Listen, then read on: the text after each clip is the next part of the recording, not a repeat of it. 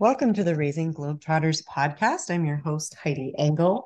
We are talking about how to get your kids to help around the house. Oh man, if I had a dollar for every time I was asked this question by clients, whoo, I'd be a rich woman. So, how do you get your kids to help around the house? How do you get them to not only help doing chores, but also look around and help out? Simply because, well, let's be honest, they live here too. This is such an important thing to teach our kids. These lessons will go with them into adulthood. They determine who they can and cannot live with, right? If they're a slob, they're not going to live with somebody who's nice and neat. If they're crazy about everything being perfect all the time, they're not going to live with somebody who's a little bit more relaxed. They're going to determine how they relate to people inside their home and even how they raise their own kiddos, right? This isn't about just can you help around the house? It's do you see that you're part of the group and that there's a responsibility in there? This is why we care so much. It's not about can you help fold the laundry? It's we care who they are as people, how they're going to relate. We want them to have skills in adulthood that make their life easier. So I would love to tell you this one is an easy one, but honestly, it can be really tough and take a long time to shift. But don't lose heart. You can do this. Your kids can do this. You have to be consistent and willing to take it slow and repeat repeat, repeat, repeat. This isn't a one and done and your kids get it and magically everything is amazing. This is your relationship with them until they leave your house. And then most likely, whenever they come back, it's still going to be there. I mean, how many kids come home from college with dirty laundry? Right? It's like, well, it's nice they're coming home, but come on, come on. All right. Number one, though, absolute number one is that you've got to be patient. Be patient with your kids, but most especially be patient with yourself because chances are impatience plays a big role in why your kids don't help around the house. So let's explore this. So, first things first, you need to take responsibility for your part in why your kids might not be doing their share of the work around the home. Do you get frustrated and do it for them? Do you need it done and you're unwilling or unable to wait for them to get it done on their schedule? So you do it. Do you want to avoid the conflict and the conversation and the nagging? So you do it. I often end up doing the chores because I want to get them done. And honestly, sometimes it's easier to just do it myself. Does this sound familiar? Right? If you have been doing the brunt of the household chores, then you have set the precedent that these tasks are your tasks and that your way of doing them is the right way. Of course, your kids don't want to help, right? Remember, Mother Teresa said it best if you want to go fast, go alone. If you want to go far, go together. So, this is the best place to start. When I realize that things have gotten out of hand, which they do, right? It's cyclic. You get on a path and everything's going well and then things get out of hand and you get overwhelmed and then you start over right? So first thing i do is i have a meeting with myself. What is more important that the chores get done quickly and my way which i have a part that cares a lot about how they're done or that we together as a family you and your kids and your partner hold these group responsibilities and you work as a team. If you are trying to get your kids to work as a team, then you have to define the roles within the team. Who's the team leader? Ask yourself do you want to delegate? Do you want to do the chores all together? Are you are you willing to take feedback in how the chores are done and when they get done? So just the other day I was folding laundry with my kiddos and to be honest, some of the clothes were not getting folded to my standard. And I thought, what would it say to my kiddo? Because I really wanted to just walk over and like quick refold them, right? Just like whatever. But what would it say to my kiddo if I walked over and refolded those clothes? Or if I asked him, hey, can you know, can you fold that so it's not going to be wrinkled? Right. Most likely he'd be discouraged and annoyed for being criticized and much less likely to want to help with the clothes next time. Now, you might be thinking that was a teaching moment, and you are correct. However, how to fold the clothes is further down the road for my kiddo at the age of eight. Right now, I'm just happy that we're all folding clothes together. I didn't have him fold clothes in the past couple years. This is new for him. So just having him join in is where my expectation is right now. If I want the clothes to be folded a certain way, that's a separate lesson for another time. Like a hey, y'all, we're going to do a quick tutorial about folding clothes, and here's why it matters. But we didn't talk about this when we talked about folding the laundry. And this is where I can compromise. Does it really matter that the shirts get folded my way? And don't worry, I have a part that's like, yes, absolutely it does. But it doesn't. It doesn't. So this time I chose let it go and simply enjoy the win that we're all folding clothes together. Right. So you might be saying, well, it does matter. clothes will get wrinkled, they won't fit in the drawer properly. But what are you really wanting there? You're wanting your kid to care about the things that you care about. Why do you care about them? So, this is an important question. Why do you care? Lean into that one. See if there are places you can compromise or if there are teaching points in there for you and your kiddos. That has to be a part of that original family meeting when you're talking about the chores. If there are things that you really care about, those need to be communicated ahead of time, right? If your kid is doing the chore and you're lecturing them about how they're doing it, oh, of course they're not going to want to do it again. So you've got to communicate the things that are important to you in a time when they're listening. If they're rushing to get something done between when they got home from school and when they're going to soccer practice, they don't care why you want it done a certain way in that moment. Right. So be careful when you give them feedback about how they're doing it. Another important expectation goal is time. My older kids fold clothes much more carefully and much more quickly than they did when they were younger, right? So my priority was to fold clothes together. I wanted that to be A, quick, and B, painless. If I criticize them while they're doing it, it's not painless and it's not going to be quick. So, going back to your part and how things are going in your house, you're going to have to compromise. Chances are you've been doing most of the chores because you need them done. You want them done. You don't want to argue about every little thing that has to be done. But that's your story. What your kid sees is that you want things done your way, it's your house. They haven't been learning from you that this is an everybody job and an everybody space. They've been learning that these are things that you care about in your space. So you've got to take some steps back to let them have ownership of that and maybe do it their way, which might actually be better. And this is where the patience and the compromise come in. So, how do you get them to care about these things too? Just like it took a long time to train your family that you will do all these chores, or you've probably been doing it this way for years. So, it's been repetitive day after day after day. You have been the one doing this, and that's what they've seen it's going to take a while to retrain them to care and share in these tasks. This takes patience, it takes repetition. This is communication. It's not a talk about it once and the message has been received.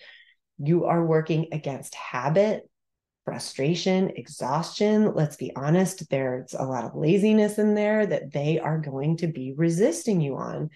And you're going to have to take an active role in reminding and encouraging your kids to do their share of the housework. So, this is often why we do the chores, because we'd rather do the chore than teach our kid the lesson because it takes longer. it will take longer. You have to set your expectations that teaching your kids to share in the chores around the house is not less time for you, it's more time more conversation, more patience, more compromise. It's letting go for you. It is, in a lot of ways, going to be harder than if you just did all the chores yourself. And this is why you've been doing the chores yourself, because that's easier. So we have to have a long term picture here. This isn't the short term, I need this done. This is the long term. I need you to be somebody that takes responsibility for your space right? And you have to dig into your patience and your long term vision of the consequences of your actions in this. When I first started having my kids empty the dishwasher, man, it took forever. Things were sometimes dirtier once they reached the drawer than when they had gone into the dishwasher dirty, right? You have kids grabbing forks and, you know, this was when they were really little. And I often didn't know where things were because they were put back in some random place. But that's okay, right? I can rewash, I can take them out.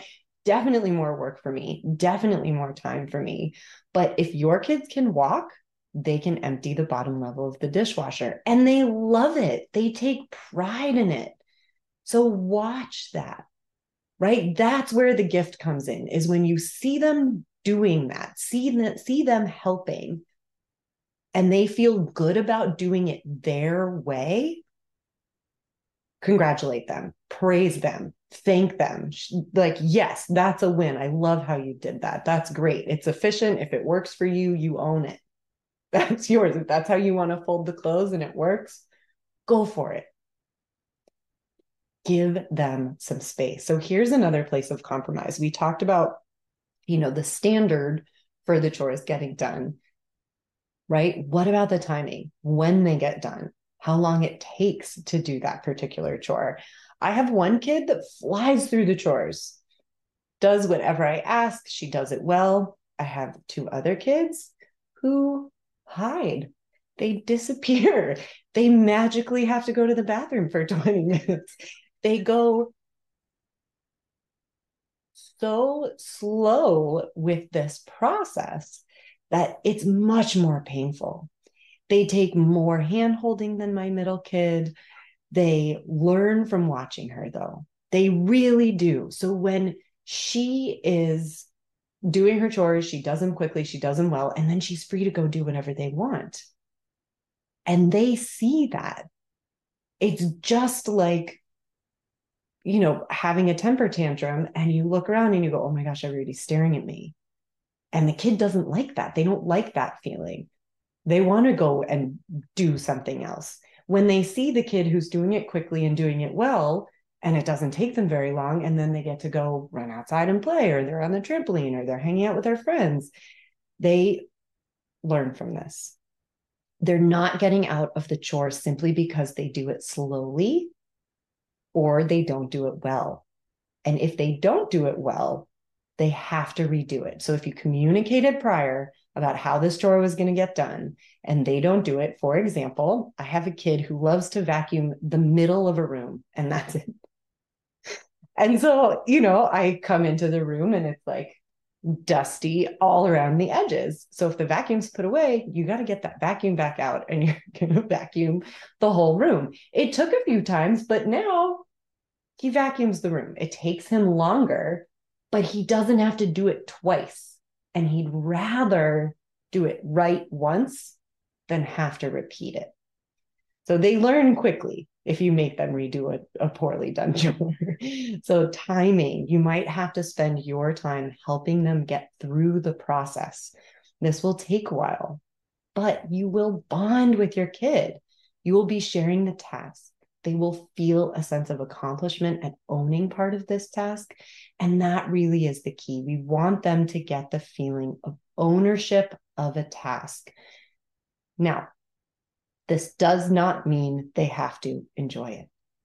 Right? You are asking for them to share in this because you don't want to own all of these things. So, what are your expectations that you're going to tell them once that you need them to help with the chores, that this is their responsibility too, that they'll understand it, they'll do them all well, they'll do them when you want, and they'll enjoy it, right? Totally unrealistic.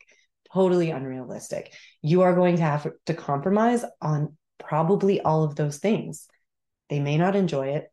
They may not do it to your standards they may not do it when or in the amount of time that you want them to do it. It may be all three, but it doesn't matter, right? The more important thing is that you are teaching them it doesn't matter how long it takes you. It's more important that you do it, that you get it done, right? That they do it, that it's not on the parent anymore. So my kids now know, you know, emptying the dishwasher is their job. Do they complain? Absolutely. Do they fight about it? Absolutely. But guess what? It's no longer mine. Dishwasher's clean. I just say, dishwasher time, and they come and empty the dishwasher. Now, do they run over really excited? Yeah, maybe once or twice every now and then. One kid is like in a good mood, but no, usually I have to repeat myself. And I kind of have to hang around in the kitchen, make sure everybody's doing their fair share, right? It's, I'm still there, I'm still supervising, but they own it. They know they own it. And it's no longer that conversation. But if I expected them to notice that the dishwasher needed emptying and come and do it themselves, that's further down the road. So, baby steps, baby steps. So, just the other day, we had a family meeting about chores. Of course, my teenager was having trouble understanding why she had to do any chores that were not her own, right? Like doing somebody's dishes that she didn't get dirty, or folding laundry that didn't belong to her, or vacuuming a room that she, you know, isn't her own. So, have we been having these meetings since she was little, like for years? Yes. Is the message the same? Yes. My eight year old understands this better than she does right now. So, what's the deal? The deal is she's a teenager. She's reassessing everything I taught her and deciding for herself if she wants these lessons. So, here I am back at the beginning. And this is where you'll be, right? This is where that patience comes in. I'm willing to have these meetings every day if it means that my kids will continue to take responsibility for our shared tasks and bring those skills into adulthood. So, what do I tell my kids when they ask why, you know, why do they need to do these chores? It's because you live differently with a group than on your own, right? Do my kids want me to walk around naked all day blasting Janet Jackson and eating cake with my hands? because yeah, how I would behave if no one were around. Why not? Right. In order to live together peacefully, we help each other. We work as a team to make life easier for everyone. And if they're really pushing back, I just say it. You might not care if the house is a mess, but it would stress me out and then I would stress you out. Right. It's like there's a consequence to how you behave and it's going to ripple out. If you're the one who's not working as a team, it's going to make it difficult for everyone. This is called a common courtesy.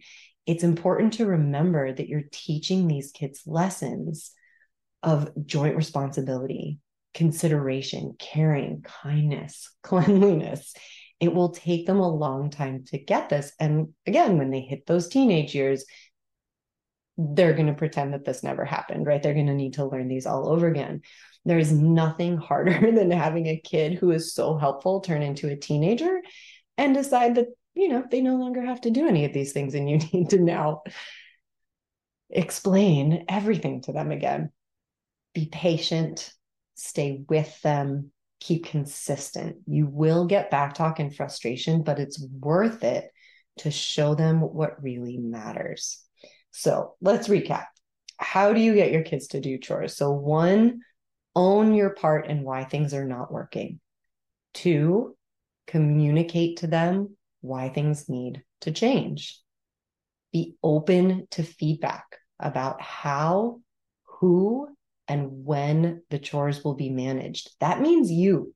You need to be open to feedback from them. If you are trying to convey to them that this is a team effort, then you, as the team leader, have to listen to your team members, right? So, three is be open to feedback about how, who, and when the chores will be done, right? Four, be flexible when things are not going well. Five, be ready to repeat yourself over and over again. Six, expect your kids to moan and groan. Seven, be ready to do chores with them, especially at the beginning when it's a new task or, you know, when they're young.